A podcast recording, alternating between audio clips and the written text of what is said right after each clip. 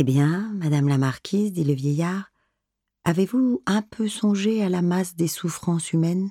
Avez-vous élevé les yeux vers le ciel? Y avez-vous vu cette immensité de monde qui, en diminuant notre importance, en écrasant nos vanités, amoindrit nos douleurs?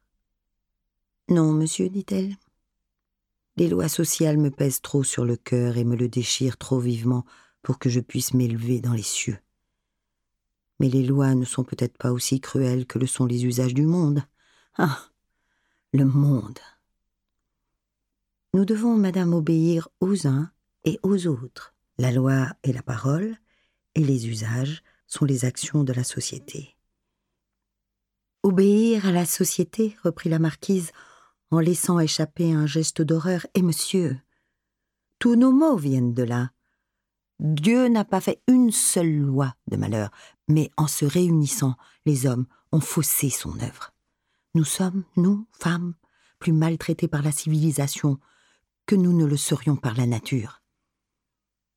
La nature nous impose des peines physiques que vous n'avez pas adoucies, et la civilisation a développé des sentiments que vous trompez incessamment. La nature étouffe les êtres faibles, vous les condamnez à vivre pour les livrer à un constant malheur. Le mariage, institution sur laquelle s'appuie aujourd'hui la société, nous en fait sentir à nous seuls tout le poids. Pour l'homme, la liberté, pour la femme, des devoirs.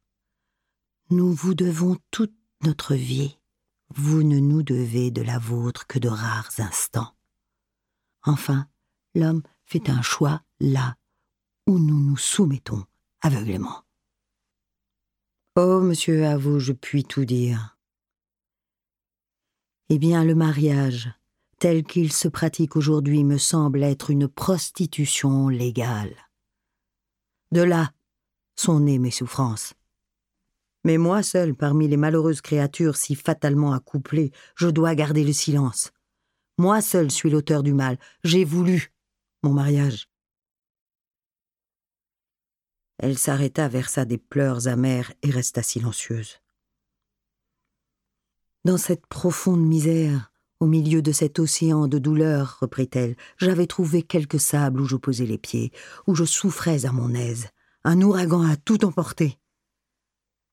Me voilà seul, sans appui, trop faible contre les orages.